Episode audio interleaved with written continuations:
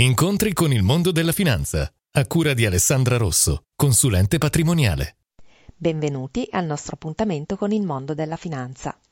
Oggi parliamo di Warren Buffett, noto per essere l'oracolo di Omaha, ovvero la persona che non ha mai sbagliato un investimento finanziario. Buffett domina da diversi anni la classifica degli uomini più ricchi e influenti del mondo.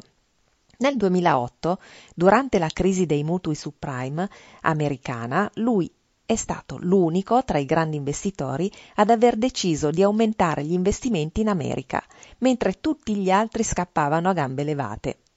Spiega la sua controintuitiva decisione dicendo sii avido quando gli altri hanno paura. Già, è proprio quando gli altri hanno paura che bisogna essere coraggiosi. Quando gli altri hanno paura significa che serpeggia il panico e tutti corrono a vendere, o meglio, a svendere. Il fatto è che se ne accorgeranno dopo. È in quei momenti, al contrario di tutti, che bisogna saper essere coraggiosi e comprare. Le soddisfazioni arriveranno. Sicuramente. Vi aspetto al prossimo incontro con il mondo della finanza. Alessandra Rosso, consulente patrimoniale Visita il sito studioalessandrarosso.it